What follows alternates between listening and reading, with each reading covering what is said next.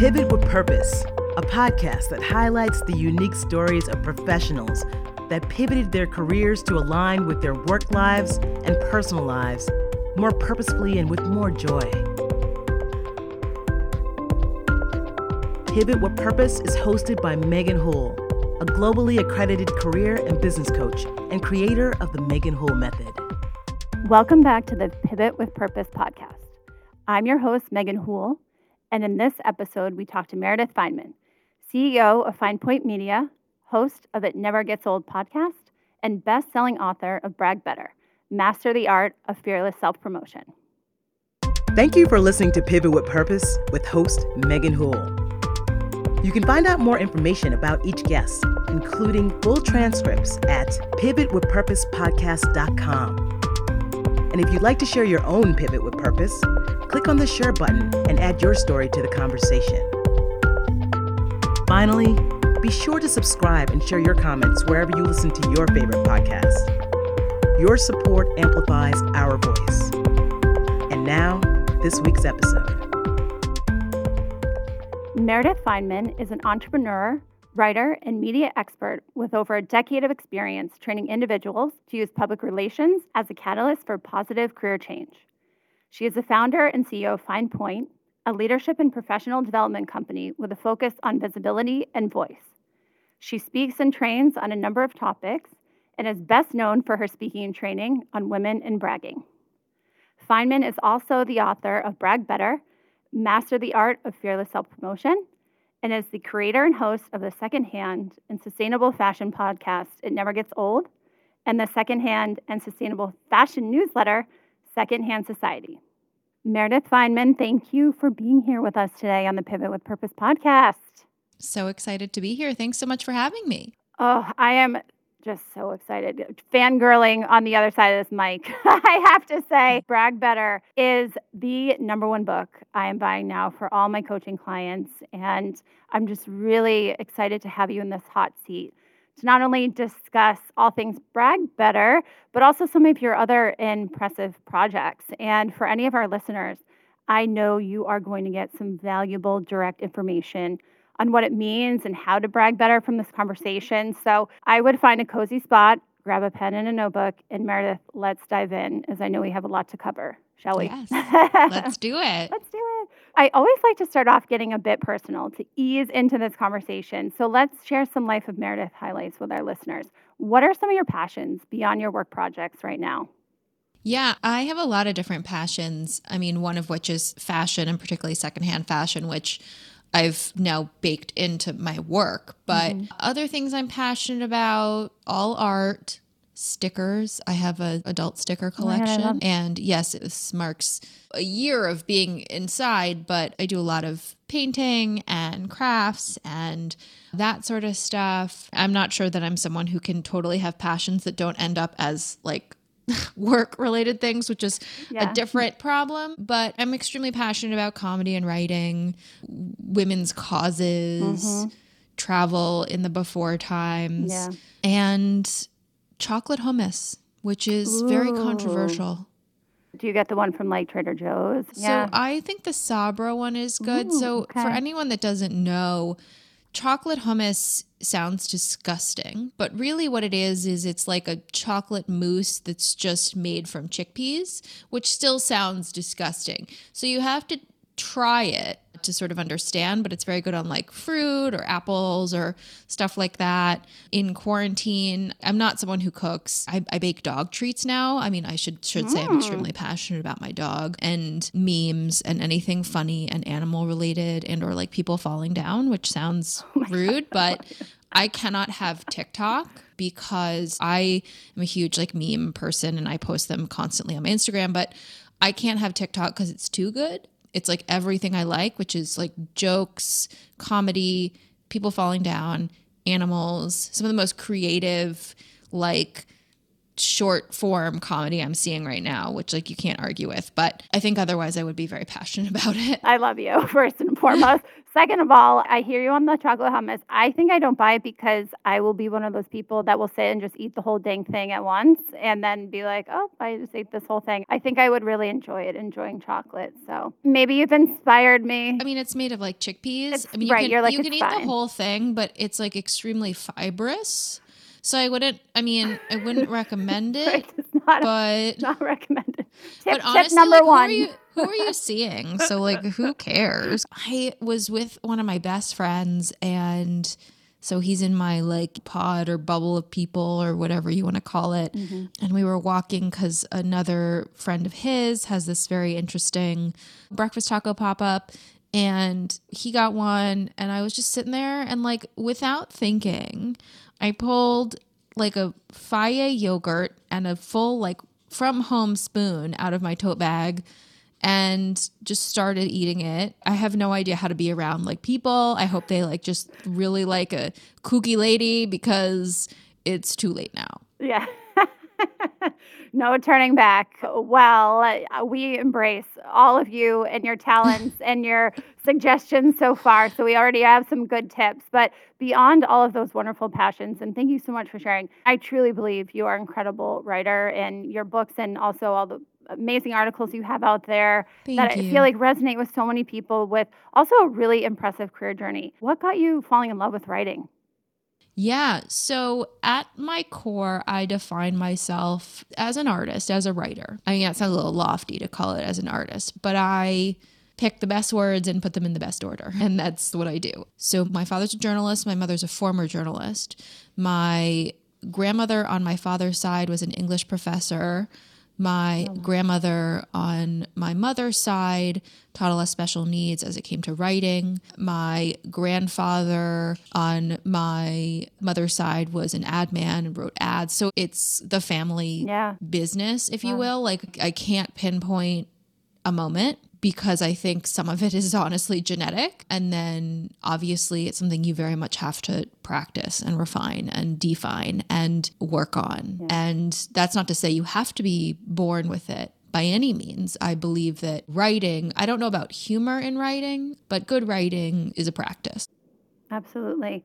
Well, tell us a little bit about some of those important career highlights that you've had and some things that you're really proud of career to date as you've built a lot and worked with a lot of great companies. So tell us a little bit about your career.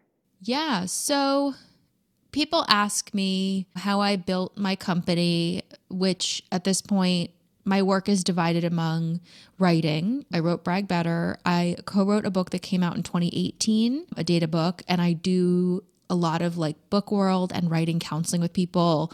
So that can be book proposals, that can be chats about the industry, that can be about releasing books. And then I have my consulting with Fine Point, which toes the line between leadership and professional development and media relations and PR and personal brand. And then I have my speaking and training, particularly around Brag Better and Still I Freelance Right. I do a lot of different things. Mm. And people ask me how I built that. And I did not have a plan for it. I could probably benefit from some more planned thinking around certain things, but that's not how this happened for me. I am someone who was always entrepreneurial but did not understand because I do not come from many entrepreneurs or just a very entrepreneurial like community frankly. That was really an option for me and I always sort of had this authority problem, but I was very very studious and liked a lot of order sometimes, but I couldn't figure out why internships or my first job just didn't work for me, which like was a whole other thing. But I started freelance writing when I was 18 and so that started really young. I always like had a tutoring hustle and sold little crafts I made. So that was always sort of like on the side. My first job, I graduated at the height of the recession in 2009 and I did like hundreds of informational first round interviews, bazillion second round, ended up with like one job offer. It's funny, which now for a firm of someone who's now a peer who I pulled aside. I'm like, I'm sure you do not remember this, but you offered me a job like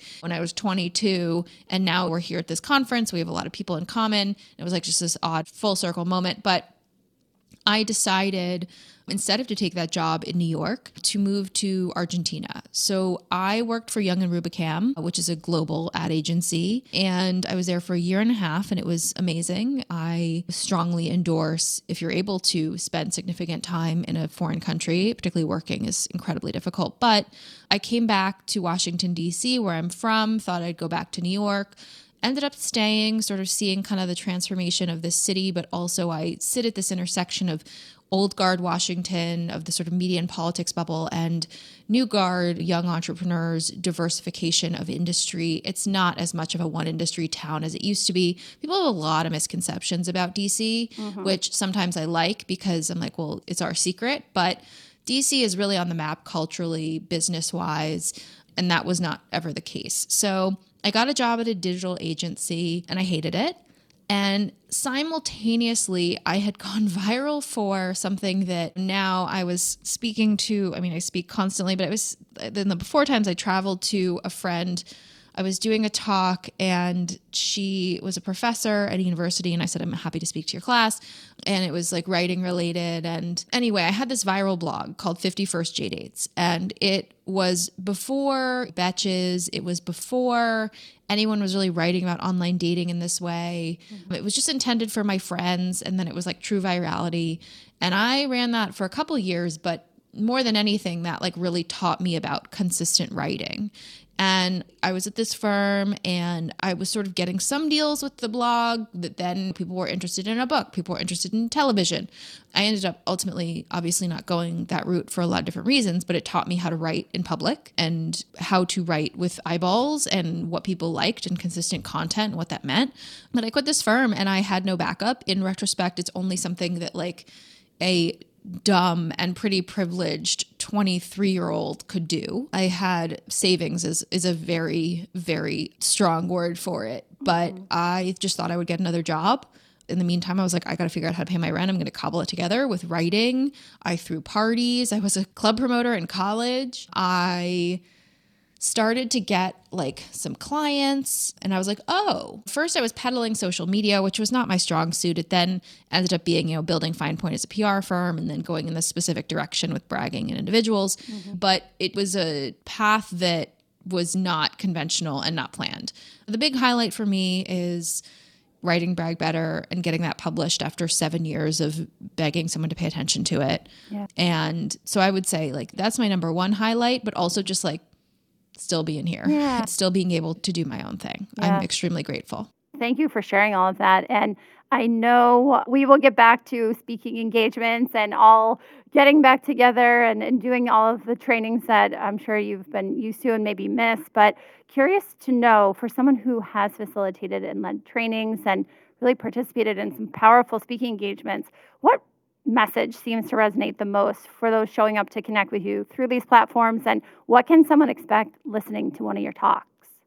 Yeah, I would say my top line takeaways. So, my thing, my bread and butter, what I speak on, what I train on, what I have individual clients for is why bragging and self promotion are essential and how to harness the skill set of a public relations professional for your career. Bragging is simply stating facts. And I define bragging as stating facts about your work strategically and cohesively to advance your career.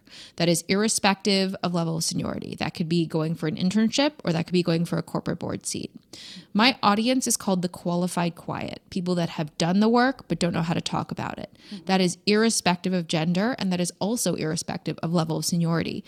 I noticed when I was running Fine Point as a PR shop, I started to become the go to for individual public relations because I had been writing since I was 18. I had been speaking, throwing parties. I was always putting myself out there in this particular way, and people wanted kind of some of the personal brand. But what I was noticing the entire trajectory of, which is why I do what I do, is that nobody knows how to talk about themselves. But that was not improving with success. And what we have is this system where we reward the wrong voices. You know, 99.9% of people that I work with or I speak to say, I'd rather put my head down and do the work than talk about it. I want my work to speak for itself. And if you aren't the person out there touting it, it's going to be extremely difficult for someone else to. And they also just aren't going to take the time and energy to know and to seek it out. I counsel senior executives from big companies or even just one on one people can buy an hour of my time. And it's the same consistent issues. You're so not alone in feeling anxious, ashamed, disgusted, fearful about talking about yourself, that it's what I do for a living, it is my core message. And I also want to say that this is a skill. You're not supposed to know how to do these things. Nobody teaches you them. If you are a woman, if you are anyone but a white man, it does not come naturally and it is very complicated, but it is something you can learn and it's something you refine throughout your entire career. And what led you on the path to write Brag Better? Was this book in your soul or something that really manifested over time from your years of teaching and, as you mentioned, particularly supporting women to help them better advocate for themselves? Yeah. So I ran Fine Point for, I mean, I've had this company for about 10 years now. I would say I ran it for about the first three as a PR firm. I got very bored. But I also noticed that to me, the least interesting part of public relations, which, like another podcast, is conversations around the kind of reputation and maybe the sexism that exists with publicists and what people think of them, as it's primarily women's work and how we value that. The least interesting part of what I was doing was getting that press hit, was getting the actual placement of something somewhere. It was the packaging and pitching and understanding what the right messaging was and being unafraid to consistently ask for attention for it. Mm-hmm that I knew was incredibly valuable to people. And we were sort of throwing the baby out with the bathwater in this sense that people were only seeing this one thing and only valuing this one thing. And I realized it was a tremendous skill set. And I didn't know what to do with that. And I also didn't know what to do with the fact that I couldn't stand that the same young women who were coming in to intern for me and the household name women I was talking to at conferences could not introduce themselves to me, could not tell me the work that they'd done. PR requires a certain amount of doggedness, a certain amount of resourcefulness, and a certain amount of persistence, but that's not it. That's not all of it. But I didn't care that someone didn't have a PR background. I cared more about like who they were and being proud of their work and what they'd done. And it was particularly visible for women. I'm very clear that the message of Brag Better and the qualified quiet is not only for women or people who identify as women, mm. but it is for everyone who sees that there's someone they know in their classroom, in their work pod, in their network, on a panel who has done less work than they do, but is getting the attention. Mm-hmm. And I also saw that from my deep understanding of media and attention and how we pay attention and what we pay attention to. And what we pay attention to is loud. As much as I'd like to be optimistic and say we can get the loud people to be quiet, it's a matter of getting that qualified quiet to turn up the volume strategically to ultimately propel your career. It's a strategic communication skill set that is going to help you get what you want. And so valuable. And I cannot wait to dive more into Brag Better and, and poke you with some more questions. But in the spirit of our podcast, I will ask you a yes or no answer and then we'll go to a quick break. Yes or no? Do you remember the exact moment you decided to write Brag Better? Yes. And with that, we will be going to a break and we will pick this up when we get back.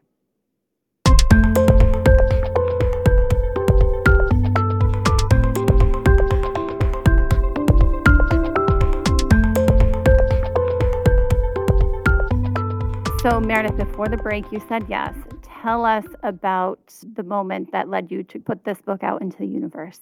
Yeah, it is extremely specific. So I had all these clients I was representing, which I still do, and I was representing this incredible woman, and she is goals in every sense of the word from just the way she acts to the type of business she does to what she's built on her own to her choices in her personal life like who she chose to marry like just deep admiration and respect and I booked her on TV, which is notoriously fickle and difficult because you have this giant funnel where like everyone wants to be on TV and they only have so much time and they're very reluctant to ever book anyone new because you know it's live or it's TV like they need to know you're going to be okay for an audience. And she said to me, "You know, I don't know if I'm the best person to do this. There might be someone who knows more than I do." And sure, in the grand scheme of there might be someone richer or thinner or better looking or so on and so forth, like I guess you could always apply that. But this person had been in a presidential administration on the topic. And to be on TV, you get to make maybe two to three key points. We see lots of blowhard men doing it, and this is really what what kills me too. Is like I care overall on the grand scale, men and women, that we get more qualified, thoughtful, truthful people as expert sources, and so that's a lot of what I strive toward on the grand media scale. Mm-hmm. And she didn't do it. She decided not to do it, and I hung up the phone, and my phone died, and I was actually in Las Vegas at the Wynn Hotel pool. I was there for a friend's conference. I mean, it was just divine inspiration's a little dramatic. Yeah. But you're like, we're but, doing this. well, this yeah. was October of 2013. Mm-hmm. And I didn't have a pen and I was reading a book and I asked one of the cocktail waitresses for a pen and I wrote in the margin of my book braggart and I put parentheses around the word art so it was originally the art of bragging. Mm. I don't know how that became brag better. It just did. I don't know why it's not braggart. A braggart is someone who brags. And the outline, the very, very, very, very early outlines in 2013 are nowhere near what I was able to accomplish with the finished brag better product which came out in 2020 and the subsequent workbook which is coming and other factors of it but it became an exercise in faith and pitching and my own doggedness which almost broke me a couple times, but it was a highly, highly, highly specific moment. And there were many people who told me not to use the word. There were many people who told me we didn't need this book. I shopped it once in 2015. It was not ready yet. It was pre Me Too. It was pre Trump. It was not ready. People didn't get it yet. My mm-hmm. curse actually is being too early, which I think everything's timing. I'm always too early, which is very annoying. And I ended up shopping it again in 2018 and it went really fast. Mm. I thought it was dead in the water. It was just too early. It was just not the right timing. But yes, that was a highly, highly specific moment. I love it. And it's all about timing for our listeners. I mean, for so many things, right? What is that Netflix show, Queen's Gambit? That was like 30 years in the making, right? I mean, you just have to find your moment and test what you can. And it's been incredible to see I've been using Brag Better. I know there's a, lot of people out there that really, truly enjoy this book, and it is such a hot topic for our listeners. And knowing many of us struggle with talking about ourselves, which you have already highlighted so beautifully, but also that bragging. And what I've taken away from your conversations and reading is not being cocky or overconfident, but like you've said, more about stating facts. So, why do you think people have such a hard time talking about themselves? Many reasons, but as I said, you're not supposed to know how to do these things. Mm-hmm. There's a lot about, I have constant conversations about what we value when it comes to skills and soft skills versus hard skills. Soft skills being communications or writing, hard skills being like data analysis, science, math. And what we assign to that, as I alluded to before, I believe that some of that is quite gendered or sexist. But people have this idea that when it comes to softer skills that they should know how to do them you are not taught how to talk about yourself. So, at my core, I'm a writer. Mm-hmm. Our vocabulary is so limited in what we have to talk about ourselves in a way that is thoughtful and engaging and exists that I had to use the word brag. I mean, many people still tell me not to use the word brag. I was talking to someone about a speaking. She's like, I don't know if my audience would really like like the word brag. I'm like, well, I don't know what I'm on the phone with you, but like that makes no sense to me. But yes, I know. Like I know uh-huh. that people like let yeah. me tell you that's actually really what they need. What I highlight is we do not have a vocabulary to talk positively about professional accomplishment. And that's what I've written. Yeah. And our words are extremely limited. I chose that instead of finding a cutesy phrase like tuck yourself up or, you know, I wanted one word. And so it was about redefining that word. And I wasn't going to pick a new word because that's almost impossible to do unless you're literally like an Uber. When you own language, you own the conversation and you get to define it. And so it will always be an uphill battle with the word brag. But the definition of brag, not as I define it, but the classical definition, is to talk about oneself with excessive pride technically first it's to talk about oneself boastfully which does nothing boastful means to talk about oneself with excessive pride mm-hmm. and what it hinges on is pride which is deeply subjective. That's what also makes people anxious is there are no rules around this stuff which i have created sort of i guess bumper lanes around how you think about doing these things. It is an act of vulnerability so that's extremely scary. And then we have a lot of judgments about how other people do it and how we do it. For women particularly you're judged on metrics that men are not. You are evaluated from your height and weight to the sound of your voice to the color of your hair to your age. Historically, for women, positive attributes were associated with passive behaviors. So she was shy, she was demure, she was coy. All of those things were deeply alluring, but also literally meant that a woman was silent. So silence equaled attraction. And then it's as I said, this is an act of vulnerability to stand proudly in your work. But as a woman, or as anyone who is a, not a white man, is an inherently radical act. Mm-hmm. And that's not always pretty. You know, I've been met with a lot of crap. Yeah. It's very easy to take a shot at someone who's decided to put herself out there. Oh, yeah. But I argue, and then there's real danger for women, which is a different conversation. But mm-hmm. I argue and prove that it is a net positive because people don't know what you've done until you tell them. Those are the reasons. Also, how you're brought up. Maybe you saw gender roles performed in a certain way and you had a very passive, quiet mom, which she mm-hmm. could have also been a fantastic mother, but didn't display voice in this particular way. I do a lot of different brag better talks and events online now. Mm-hmm. And I did a great one on bragging better in Asian culture, particularly with Asian women. I had four amazing Asian American women talking about their experiences. So, your family, your upbringing, cultural factors, a lack of words, a lack of role models, because we have these people screaming and then we have everyone else who has no idea what mm-hmm. to do. Mm-hmm. All of that means that I would have no idea how anyone would really feel good about doing this. Yeah. Well, and for some of the key points that you make in your book for people that are struggling to create that bio or elevator pitch and then getting stuck using what they have put together to present directly through a conversation or while writing an email introduction. Where do you feel like the best place our listeners can start to get them feeling more comfortable putting their achievements together and then articulating them? Yeah, so this is a skill, it's a learned skill, it's something you refine throughout your entire career. It's about recognizing that there are opportunities all around you to promote yourself and share your work and state those facts strategically and cohesively to advance your career. You can start anywhere. I have coached people to raise their hand in a meeting.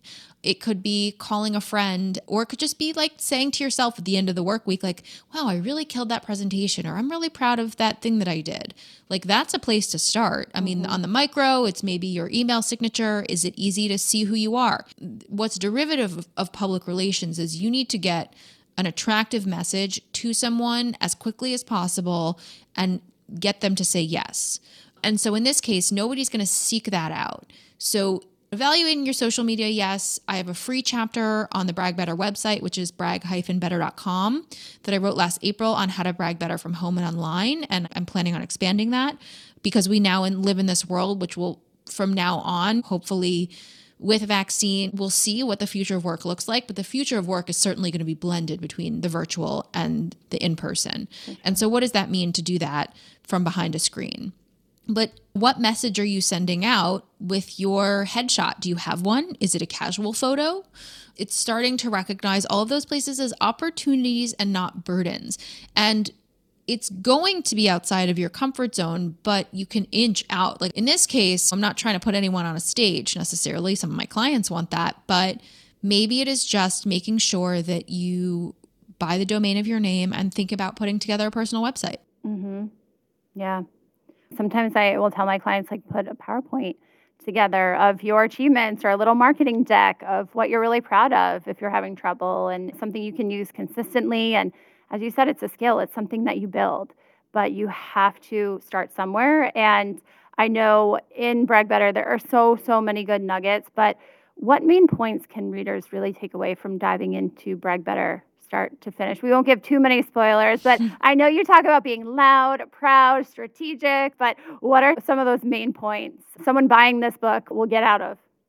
Your accomplishments are worth talking about. Mm-hmm. You're so not alone in these feelings. It's what I do for a living. If it were easy to brag about yourself, talk about yourself, self promote, figure out how to market yourself, I wouldn't have a job and I, this book wouldn't exist and be popular. You can start anywhere. It is a consistent roadmap, but I will also say so I did over 20 interviews for this book, which was incredibly important to me as a privileged white lady, it not just be about my experiences and my voice.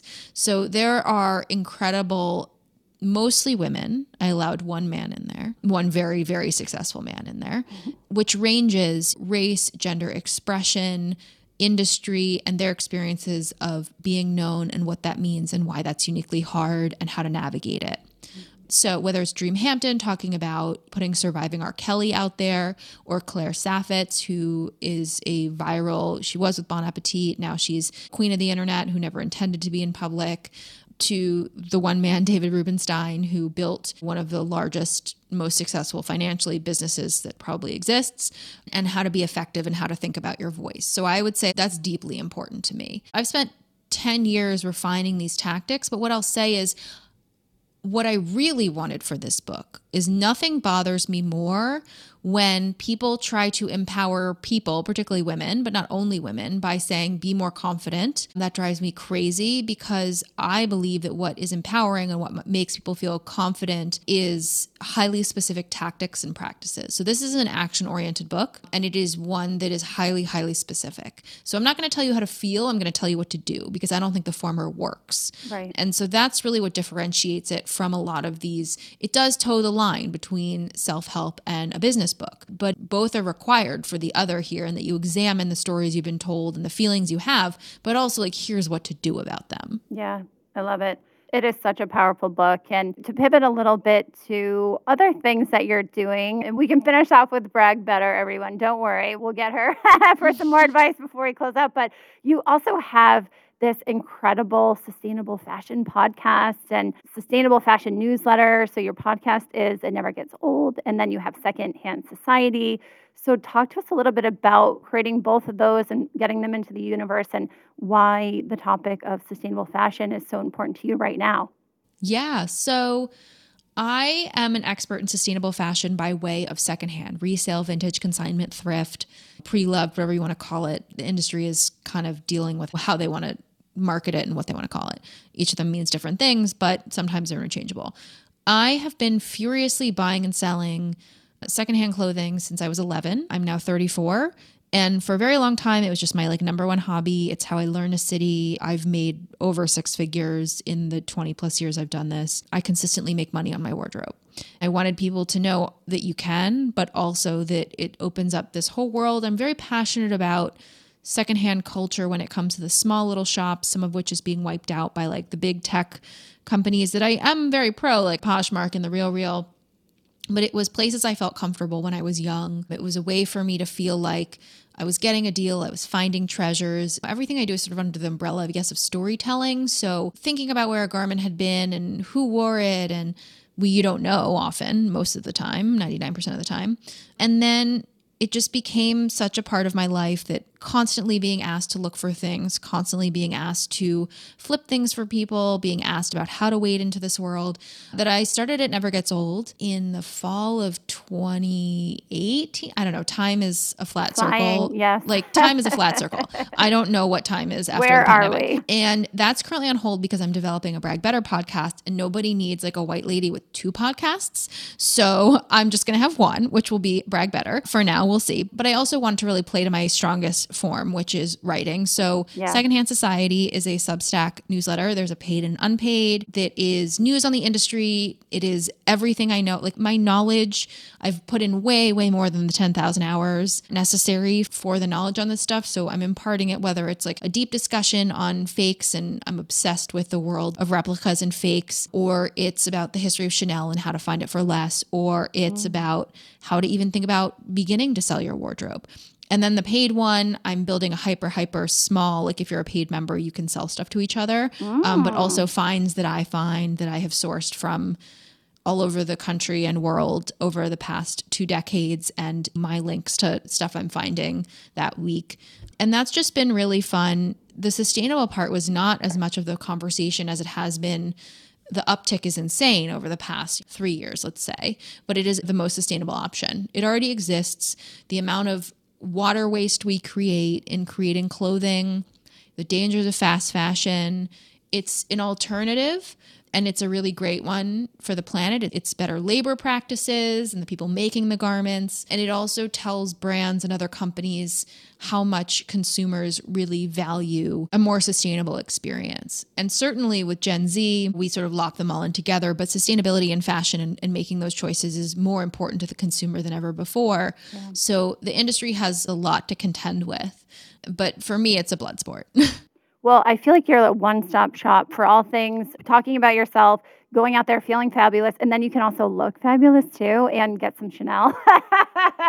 Amen, Meredith. I know. I've never, I probably should, but I've never built that into my FinePoint practice oh, because oh, I've always go. wanted to be really careful yeah. that I didn't tell people too much about their appearance. I mean, I, I want people to just feel good in whatever they're wearing, and sometimes you have to be wearing certain things. But yeah, I don't know. I have a lot of different interests, and I'm just trying it. to yeah. monetize all of them. Yeah, no, they're they're also incredible. So you alluded a little bit with the sustainable fashion, but what is next for Meredith Fineman? What are you looking to do? Hosting maybe more trainings, new books on the horizon? I know you just mentioned Brag Better podcast, maybe some workbooks, any potential future speaking engagements as we all get back together. What next? What can we look yes, forward to? Yes. yes. So let's start with I'm working on the Brag Better workbook. It has not been formally sold to a publisher yet, so stay tuned. But that's been the number one request. And I hesitated with the second you put I mean, there's a lot I could talk about the book industry, but the second you put space in your book, like lines to write something, it actually changes the category of the book and then it becomes a mm. paper product mm-hmm. or a journal and it's like a totally different thing. Mm. What's been unbelievable is just the number of people who listen to the book and then buy the physical copy so they can write in it and they can see the exercises. So a workbook is something I've always wanted to do. There's that. I do a ton of corporate speaking. I speak to a ton of universities and you can find that on all of my stuff. I'm represented by APB. So if you want me to come to your school or your company, I can do that. But then it's finally time for me to do some of that more consumer facing, which is to say that building a brag better e-learning product or series of courses and some masterminds where you can really have access to me. You can always hire me through FinePoint or an hour of my time, but that's really important to me because at this point it's all been pretty much private. So I would say that and then building out Secondhand Society and if you want to learn more about that world, that's a fun place to be too. Yeah, and we'll link everything, especially secondhand. We'll put it in our uh, summary on the website, and we can talk a little bit more about how to find you. But in parting, before we share all your info with listeners, any brag better words of advice that you have for us? Yeah, I would say that it's been a really hard year for everyone. I feel so incredibly lucky on so many levels that like you can't try to do too many things at once. Mm-hmm. This stuff is hard. Everything everyone has been through is hard and continues to go through is hard. So cutting yourself some slack there, which is the most extreme pot and kettle sentiment as someone who holds herself to an impossible standard. But start thinking about these things because they are necessary for your career. You have to advocate for yourself in this way, or at least pretend to. Right. At least fake some of it till you make it and pitching yourself and your work so that people can give you more money, so that people can promote you, so that people can assign you to big projects. Get that internship, get that recognition from a professor, depending on like where you are in your life and career listening to this is what I would say. And it's hard for everyone. And the thousands and thousands of people I've spoken to in the past 10 years on these topics, there have only been like two women maybe just one who've said they don't need this. And it's very universal. Sometimes the scariest feelings are the most isolating, but everyone has trouble with this. So yeah. that's not abnormal in the slightest. That's literally why I do this. Yeah. Well, thank you for that. And for anyone looking to pivot careers, industries, for all the things. I mean, it's so important to feel really good talking about yourself, about your accomplishments, as you said so beautifully earlier, no one is going to know what you do unless you tell them. So, with that, how can our listeners find you? What are the best ways people can connect with you? Yeah, so I'm at Meredith Fineman everywhere. I would say I'm definitely most active on Instagram because that's where like the memes and the nail art. Oh yeah, I'm very passionate about nail art. And the Brag Better information is you can find Brag Better wherever you get books. If you want to order from the guy in the sky, the Amazon, you can. Be super grateful if you left an Amazon review. Really helps the algorithm, even if you didn't buy it there. Books are expensive. You can also get it from your local library. I was tickled the other day. Again, releasing this book in a pandemic means, I mean, the parties will just be delayed delayed, the tour will be delayed. I'm coming to you. Like, don't you worry. But someone told me that there was a long queue at her library to rent the book, which oh, made me oh, very happy. But also, okay. we need to get more of them. But you can hear me talk it at you. Brag-better.com. Secondhand Society is, I mean, you just kind of Google it, but it's on Substack. and I'm very findable on the internet. Yeah. Well, thank you for sharing all that. And I cannot also thank you enough for being on this podcast and being on this journey with me and putting this amazing book out into the universe. I know it truly has helped me and some of my coaching clients that I work with. And we really look forward to keeping an eye on all your sustainable fashion, secondhand society, the podcast coming up. And I truly praise you for all you're creating to serve those in our industry and women really feel more confident telling their stories and articulating their values. So, for all of our listeners, I hope you've enjoyed this conversation. Meredith, thanks again for being here. Stay tuned for all things coming, brag better, and for more incredible stories on Pivot with Purpose.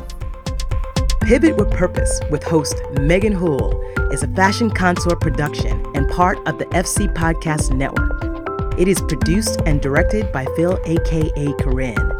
And a special thank you to Spencer Powell for our theme music. Learn more at pivotwithpurposepodcast.com and be sure to follow us on Instagram at pivotwithpurpose underscore podcast.